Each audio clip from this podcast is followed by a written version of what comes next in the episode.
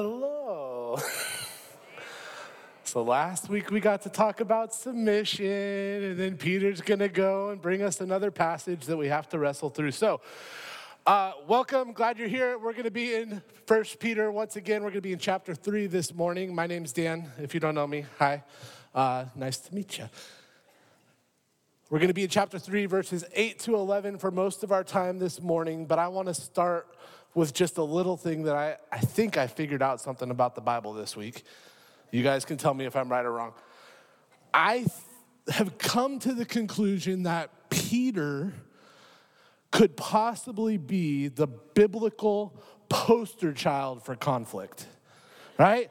And I want to submit to you this morning that I think that he is uniquely qualified and equipped to speak to us today on this topic which is reducing conflict with people. Now, let me just let me lay it out for you, and then we'll we'll have a vote. But Peter, in his younger years, you know, as we see him come into Jesus's posse, right, hanging out with Jesus, I think he suffered from what I would like to call foot and mouth disease. Does anybody know what that is? It's anybody else suffer? It's it's when I know I do. It's when you open mouth, insert foot, and you say the wrong thing at the right time or the right thing at the wrong time, but never the right thing at the right time. That was me as a teenager. If anybody knew Awkward Dan back in the day, I'm sorry. Um, not much has changed. But uh, from the scriptural account, we can see that Peter his heart was right, but he would get so excited in the heat of the moment that he would just say the first thing that popped into his head. He would write checks with his mouth that his ability and maturity weren't ready to cash. Right? And before, we know all before someone else, someone did, his heart was right. He was in the right spot, but he would overpromise and under deliver. Now, I will point out that someone's biggest fault or weakness is often the key to their strength. So I do not want to undermine Simon Peter at all.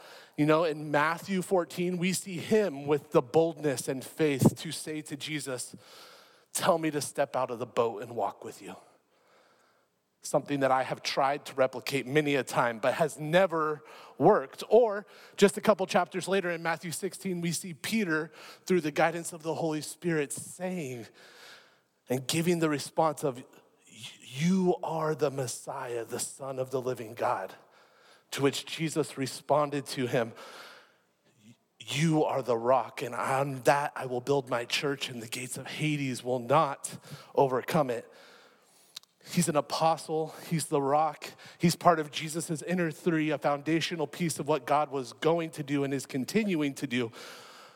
But it's also Peter who thought it was his place to take Jesus aside and be like, when Jesus was speaking of his death in, in Matthew 16, for him to pull Jesus aside and say, no, no, this can't be you. May it never happen to you. It was to Jesus that, or to Peter that Jesus had to rebuke and come back to him and say, Get behind me, Satan. You're a stumbling block to me. You do not have in mind the concerns of God, but merely human concerns. And six days later, we see Peter hanging out on the mountaintop with James and John and Jesus. When when Jesus is transfigured and, and lit up like the sun, and his holiness is shown to them. And what does Peter do? Peter, never at a loss for words, comes to Jesus in that moment and says, It's so good that we're here with you, Jesus. Do you want me to put up some tents for you and for Elijah and for Moses? And he had to be interrupted by the voice of God booming from the heavens This is my beloved Son, with whom I am well pleased. Listen to him. And one more, we see Peter in Galatians when he's hanging out with Paul and they're all gathered together and they're feasting with the new Gentile converts. And all of a sudden, Peter hears that there's some Jews coming to town that, that may not be too fond of what's going on. And he pulls back. And it says in Galatians 2 11 and 13, when Peter came to Antioch, I opposed him to his face because he was clearly in the wrong. See, Peter had been hanging out with them, eating with them, fellowshipping with them, all the new, child, new Gentile believers until a group of Jewish believers came to town and Paul knew that Peter was wrong. Paul knew that what Peter was doing could cause conflict in the lives of these new believers. So Paul was willing to oppose him to his face. And we can assume that it all worked out well because in 2 Peter, which we're not in today, Peter writes about Paul, bear in mind that our Lord's patience means salvation, just as our dear brother Paul wrote about to you with the wisdom that God gave him. Just want you to think about the dynamics that happen in our relationships in life. Conflict is natural, right? Does anybody have a conflict free relationship? No, because it'd just be one person. And even then, I beat myself up better than anybody. So, that said, Peter knew a thing or two about conflict. So you can trust that today he will give us insight, at least for what not to do. So let's dig into our passage for this morning and see what God has to say in his word about how to reduce conflict with others. 1 Peter 3 8 to 12 says this.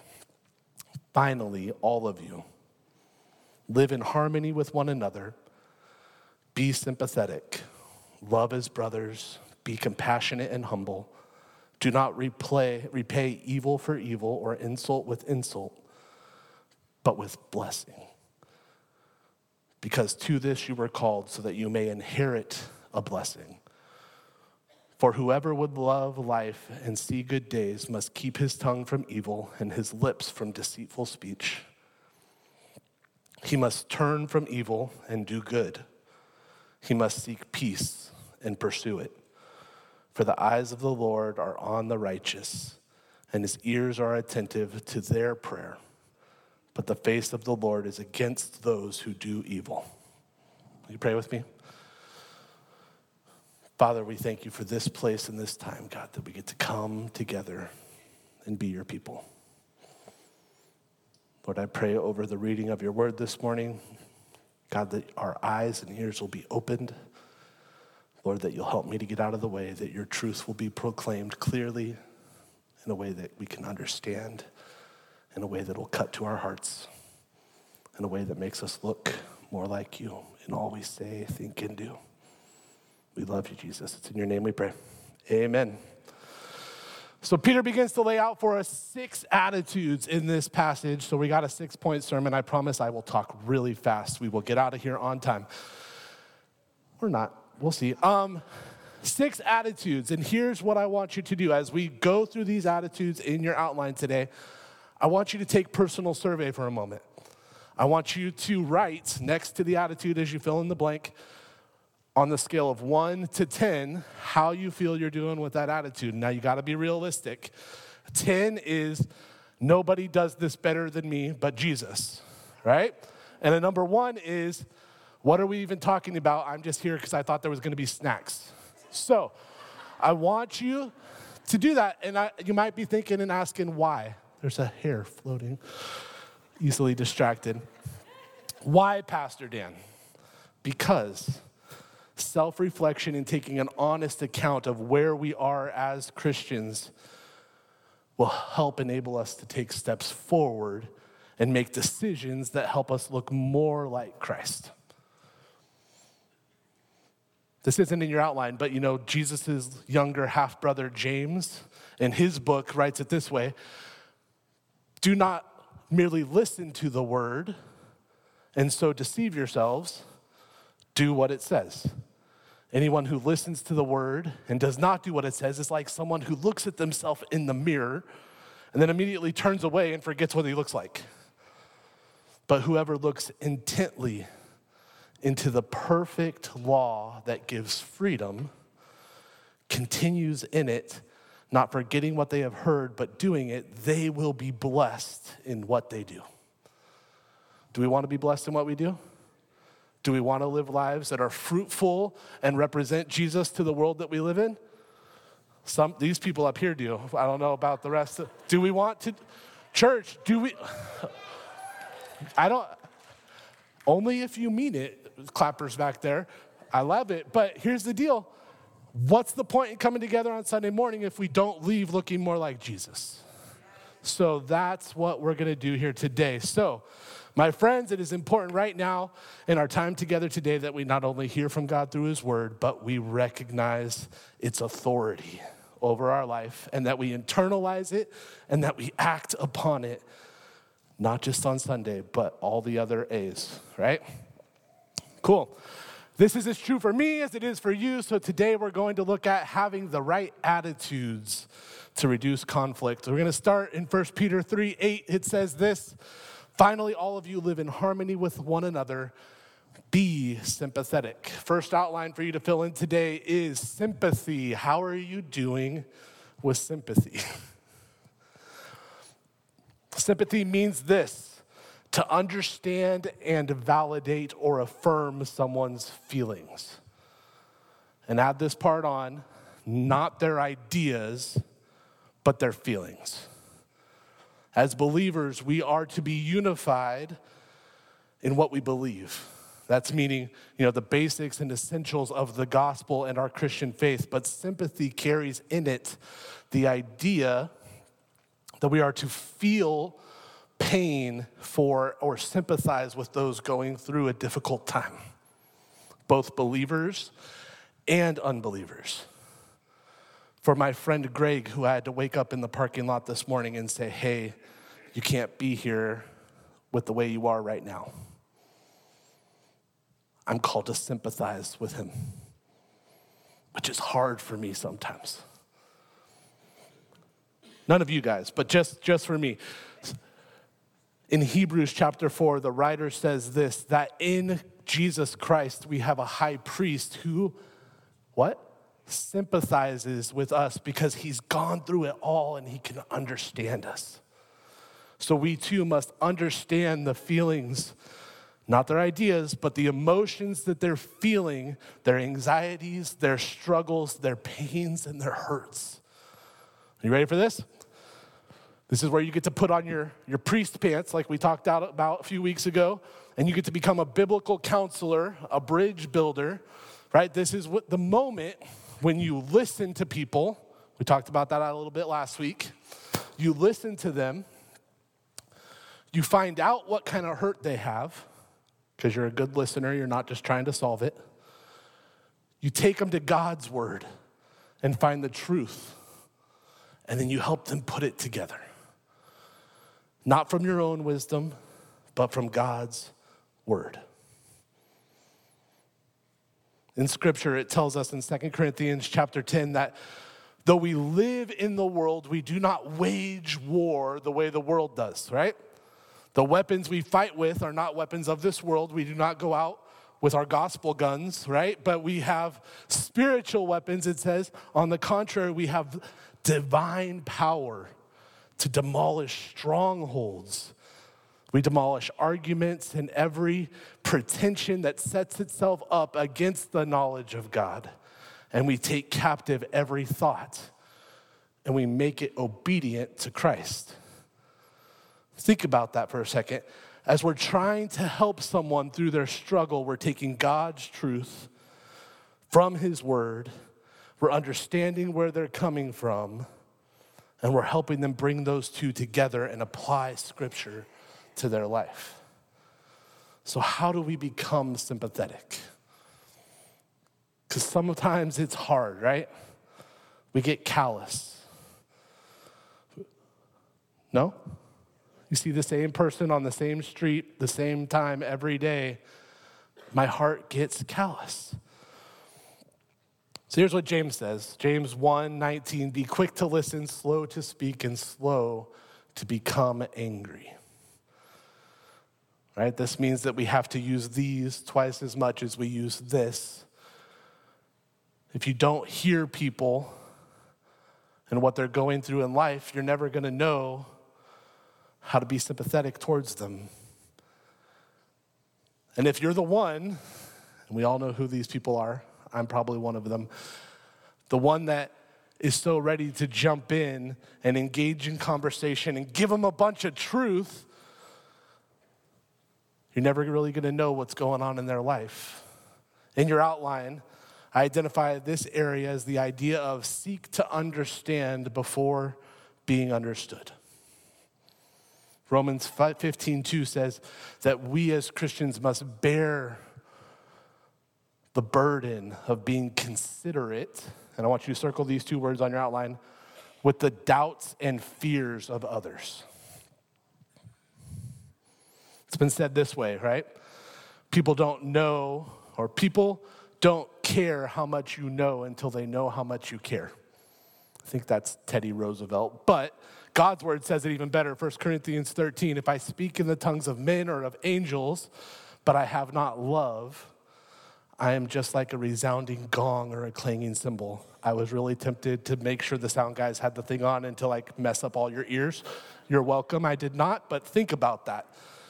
A cymbal can be pretty, right? A gong is a beautiful sound. But if you just sit on there and bang on it, if I brought my five year old Boaz up here and put him on the drum set, you would not be happy with Pastor Dan. We would have conflict. But then I would tell you that you must be patient with me. So, hey, let me paint a picture for you how this works. I have some good friends who got married. Um, but just like in most relationships, they brought baggage to the marriage that neither of them really knew about or had not communicated well. The girl in the marriage, at a young age, her father had up and left her family. And then her first marriage, the husband just left her. So she's bringing into the marriage what? Abandonment issues and worry and fear that it's just going to happen again. And then my other friend was a, a veteran from the US Army who served in war and has major PTSD issues. And so, through godly biblical counseling, has been taught that the moment when he feels that tension in his life where he's going to blow up, to turn around and walk away from it and have a moment. And we're not talking about weeks or days or hours, but minutes. And so you put those two together, and you can begin to see why it might be problematic to their relationship. He walks in the door, things get a little intense. So he turns around to walk out so he doesn't blow up on her and say something that would be hurtful or trigger, and that triggers her abandonment issues, hurting her far more than his words or grumpy attitude would have done. See, when you're trying to solve problems, especially in relationships, you can't just treat the symptoms.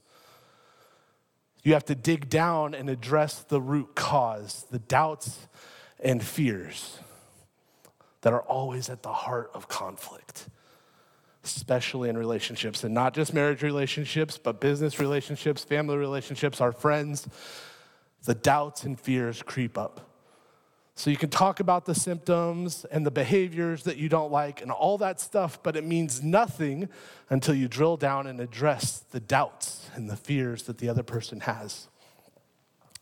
And you'll never really be able to be part of the solution until you begin to listen and be willing to do the hard work of letting them share with you. And to do that, what do we have to do? We have to use these more than we use this. So she had to be willing to be vulnerable and communicate with him how his actions affected her. And he had to be willing to explain the reasons behind the way he acted the way he did. And then they had to come together and find a way to manage and handle those fears and those doubts. In the intense moment, before stepping away, he learned that he had to come to her and give her a big hug and say, Babe, I love you. I'm not going anywhere. I just need a minute. I'm gonna take out the trash, right? And she had to be willing to not put him in the same box as her father and her past relationship and understand the love and not give in to the fear. So, number one is that we must act with sympathy. And then we must Peter goes on to say, also verse 8, we must love as brothers. Next fill in the blank is loyalty. Loyalty. Church, how are you doing with loyalty? I love that the fill in the blanks aren't filled in this week.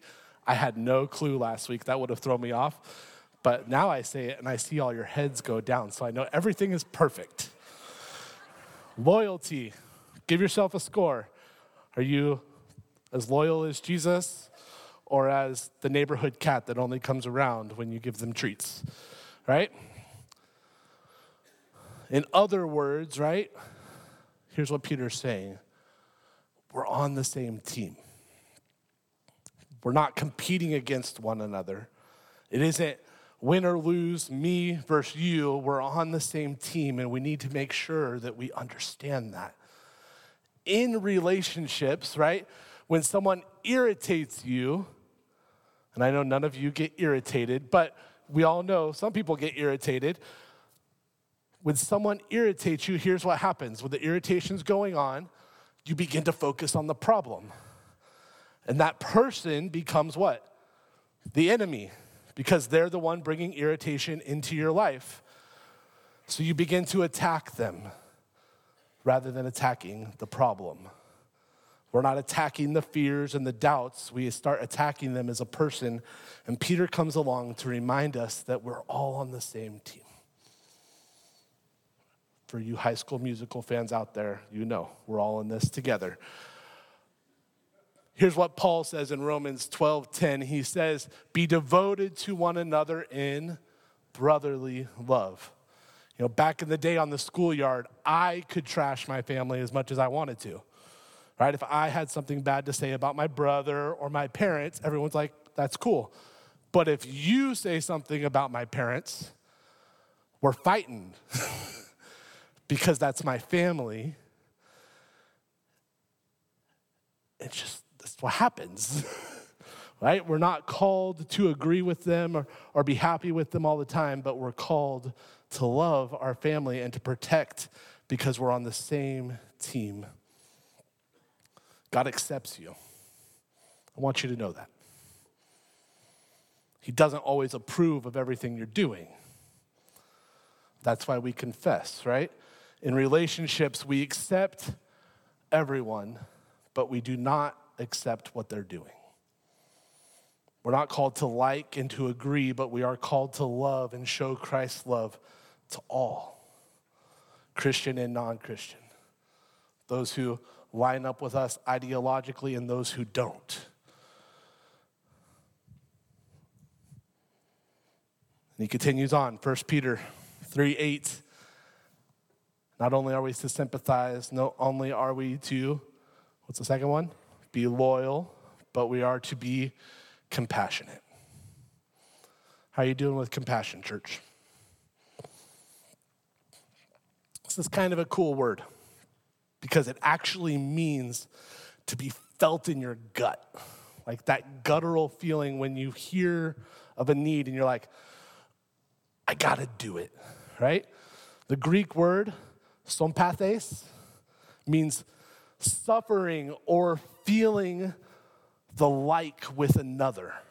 Not feeling for them, but feeling with them. And it's even cooler when you look at the idea in the Hebrew, which I know I'm going to say the word wrong. Dad, Gino, I apologize. Splagnizomai, which means to be moved as to the bowels, right, church? And when your bowels are moving, it's time to go, right? The bowels in that time were thought to be the seat of emotion. We say we love everyone with our heart, but they loved them with their bowels. Jesus uses this in Matthew 14, 14, when it says that he, when he landed from the boat, he saw a large crowd and he had compassion, splagnizomai, on them meaning he felt in his gut and it moved him. And it moved him to what? It moved him to action. It says that he healed their sick. Sympathy is understanding their problems. Compassion moves us to action. Colossians 3:12 says, "Therefore, as God's chosen people, holy and dearly loved, clothe yourself in good feelings for the person. No, clothe yourselves in compassion, kindness, humility, gentleness, and patience. As Christians, the kind of compassion that we are called to have through the Holy Spirit is one of action. There are a few ways the Bible tells us how we're supposed to have compassion. The first one being in Ephesians 4:29 it says, "Speak what is helpful for building others up, according to their needs, that it may benefit those who listen." Right? We're supposed to speak into the situation, not tearing them down, not saying, "Oh man, you must have done something really bad to get yourself in this situation. You're a real screw up." No, we're supposed to speak words of truth and of love that will build them up according to their needs. The second thing we're supposed to do is found in 1 John 3:18 where it says, "Dear children, let us not love with words or tongue only, but with actions and with truth." That's where we're called to action by what we hear and we're actually moved to do something about it. Got it? We listen, and then we act. So we're called to live in harmony with one another, to be sympathetic, to love his brothers, to be compassionate. And the fourth one is this 1 Peter 3 8 again, be humble. Humility. How are you doing? How's your humility going? 1 Corinthians 13, 4 says, Love is patient, love is kind, it does not envy, it does not boast, it is not proud. That's a pretty good definition of humility right there. Whatever you have pride in, right? When you have pride in a relationship, it leads to conflict, right? The unholy trio of conflict bringers, we talked about two fear and doubt. And when you throw in the third, pride, you're in big trouble. Has anybody ever been in a relationship with someone who's proud? Right? Maybe they have that I have to win at all costs kind of mindset. I'll tell you a story. Another buddy, not the same guy as before, and no, I won't tell you his name because he might watch this. I have a buddy who I've never finished a board game with. Because when he's winning, it's pie in the sky, cloud nine, we're on top of the world kind of thing. But the moment that the risk dice, that's like a little war game, you guys don't know risk, when the risk dice start rolling in my favor and my little army starts to pick away at his defenses, he's one of these guys. He goes, and the whole table just flies. And risk pieces are really small, and there's a lot of them. And so then you're picking up for the next hour. He lets his pride move him to action that he later regrets because it's unchristlike and unbecoming and childish. Now, I know none of you struggle with pride, but I wanted to give you that example of how we should not act. Proverbs 13:10 puts it this way. Pride only leads to arguments. So what's the opposite of pride? Humility. And what is humility?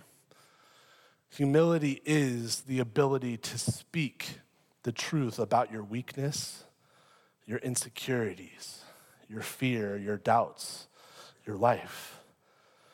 Pride builds walls around us to protect us from someone being able to see and see that we're not perfect.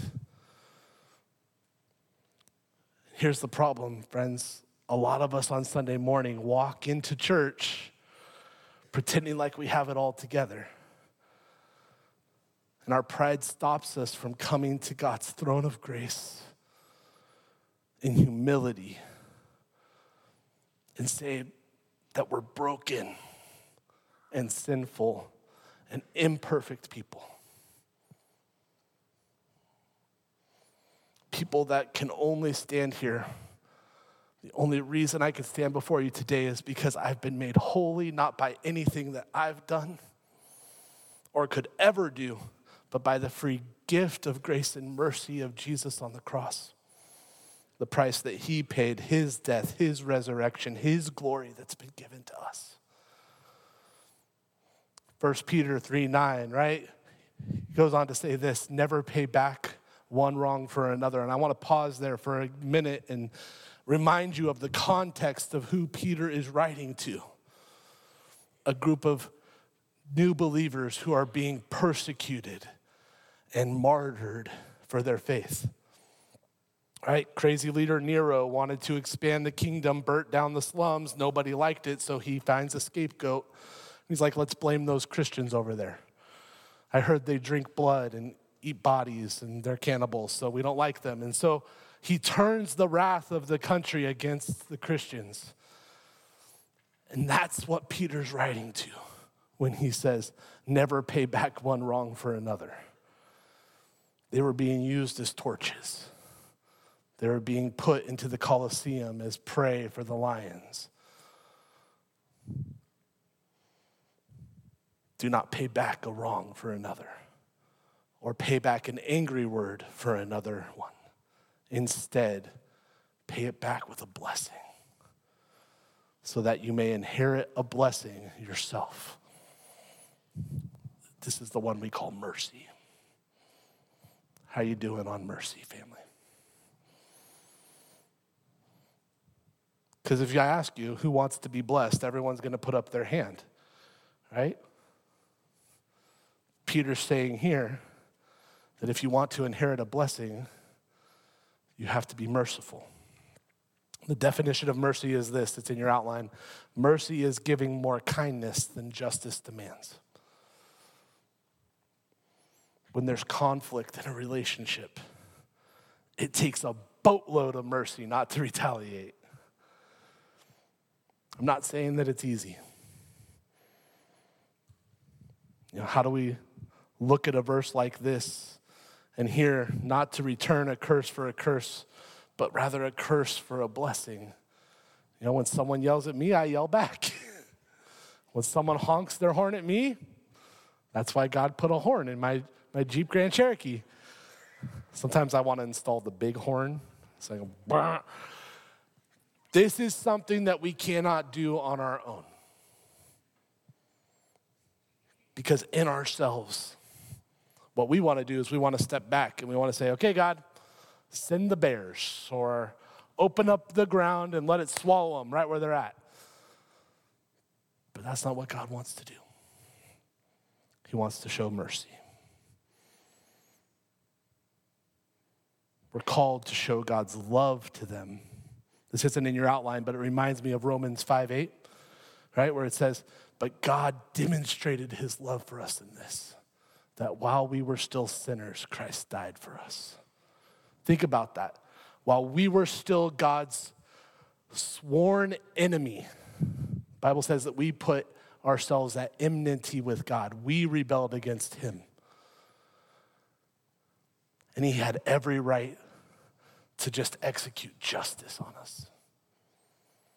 And instead, he chose mercy. And not mercy that was easy or free to give, but mercy that cost him part of himself, his own son. I thought I figured that one out too until about five years ago when my first kid was born. I thought I loved people, but now I look at you and I'm like, you want me to give up my son for you? Eh. I mean, do you love Jesus? Have fun with him, right? But if maybe maybe if it's someone that doesn't know God yet, maybe. But probably not. But God demonstrated his love for us that way. Jesus was mocked on the cross. But what did he say? Lord, forgive them that takes a boatload of mercy. Colossians 3:13 says, "Forgive as you have been forgiven." Right? Forgive as the Lord has forgiven you. How much have you been forgiven? It's time to forgive that much. 1 Corinthians 13, 4 to 6, love keeps no records of wrong. Let's have some fun with that one. Some of you in your brains, right? You may not know where you set your car keys down last night. You don't know where your slippers are. You're going to be lucky if you find your car on the way out of church in the parking lot. But you can recall absolute specifics of when that last person hurt you. In fact, you got them in a, in a file cabinet, color coded, time stamped, ready to go. And how crazy is it how vivid our memory is when it comes to something like that?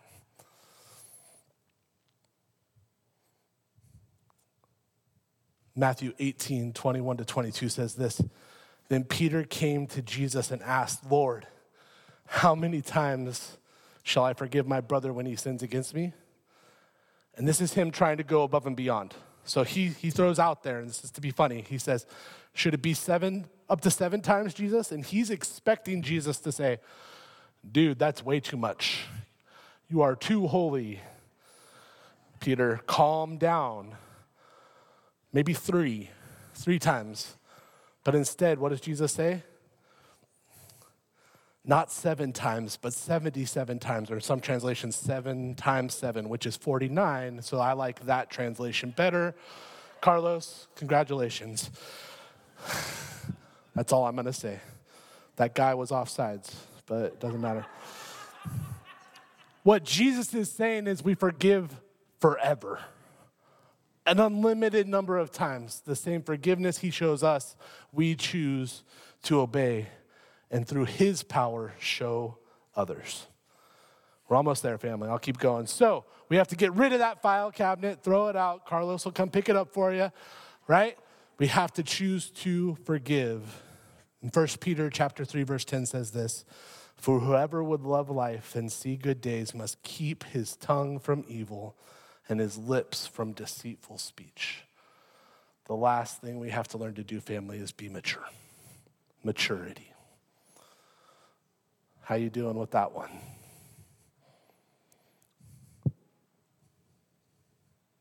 My notepad popped open. Sometimes one of the things that I've advised people as they're going through conflict is to not just go talk to the person while you're still upset, but to type it out or write it out, get it out on paper, and then shred it, right? You may never give that copy to the person of all the things you worked out, but at least then you've processed it. Because when we're not level headed, when we're not thinking with our heads square, straight on, it's easy to lose control.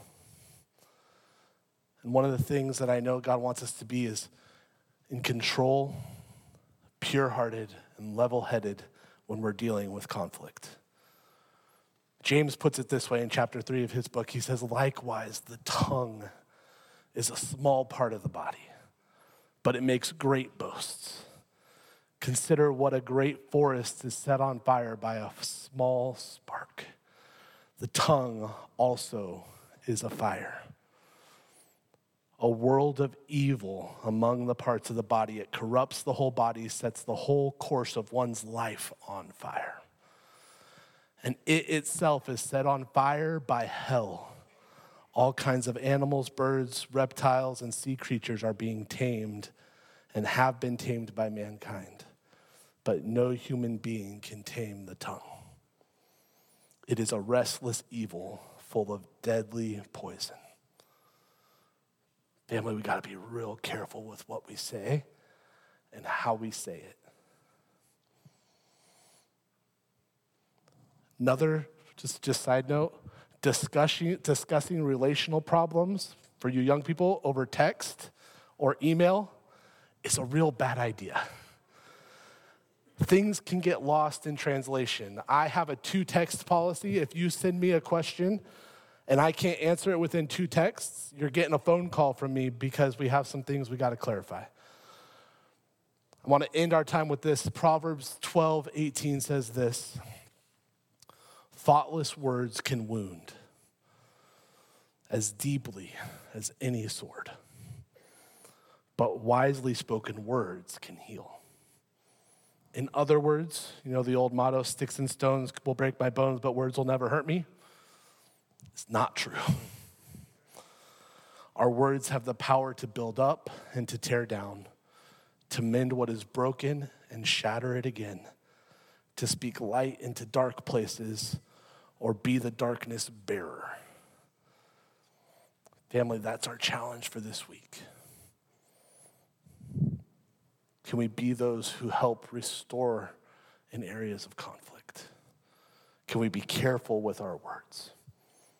Let's pray. Lord Jesus, I thank you for this time and this place that we get to come and be your people, God. Lord, I'm so thankful for your word. God, teach us to be people who, who act in a godly way, that live lives that, that reduce conflict and not build it. Holy Spirit, we, we pray that you help us to continue to grow in these six areas, God, in sympathy and loyalty and compassion and humility, and mercy and in maturity. God, help us to take stock of the reality of where we're at in each of those areas and take one step closer to you. God, I pray that no one will leave this place looking the same as when they walked in, but that we'll all leave just looking a little bit more like you in all that we think, in all that we say, and in all that we do. And with every head bowed and every eye closed, if you've never taken that step of faith to ask Jesus into your life to be your personal Lord and Savior, I'd invite you to pray this prayer with me right now where you're at. Pray, Lord Jesus, today I admit to you, God, that I'm a sinner and that I've missed the mark. And Lord, I believe that you are the Christ, the Son of God that you died on the cross for my sin and that you rose again. Lord, today I confess that you are my Lord and my Savior. Thank you for loving me. Thank you for saving me. Thank you for making me a brand new creation in Christ. I love you. Amen. Hey, family, we'll be back here next week to continue our study in First Peter. Two quick announcements before you go. I would like to show you a picture of Adriana Stevens and Michael Holiday. Um, they have joined our church staff. She is going to be our director of preschool and children's ministries, which means that over the next couple weeks, I get to fire my wife, which is really exciting. So, um, that's announcement number one. Announcement number two is in your bulletin. We still have the paper for nominations for our pastor search committee. Um, that is happening Last week, this week, in two more weeks, we will be collecting nominations for our nominating committee to look at and discuss and then choose nine or 15 to bring before you, which then will be voted on at a special church business meeting, and nine will be elected to our pastor search committee. And the last reminder is in just about 15 minutes over in the small fellowship hall, anyone that has students or children that want to go to camp, we have forms ready for you to sign up to send your kids to camp especially for parents with kids. If you sign up today and give your first deposit, you get 60 bucks off your price of camp. So that's a good deal. Cool. That's all I got for you guys. I love you. Go in God's grace and peace and go be the church. Over here to my left, your right, are some encouragers who would love to pray and talk to you if you made a decision. Sorry, friends, I forgot.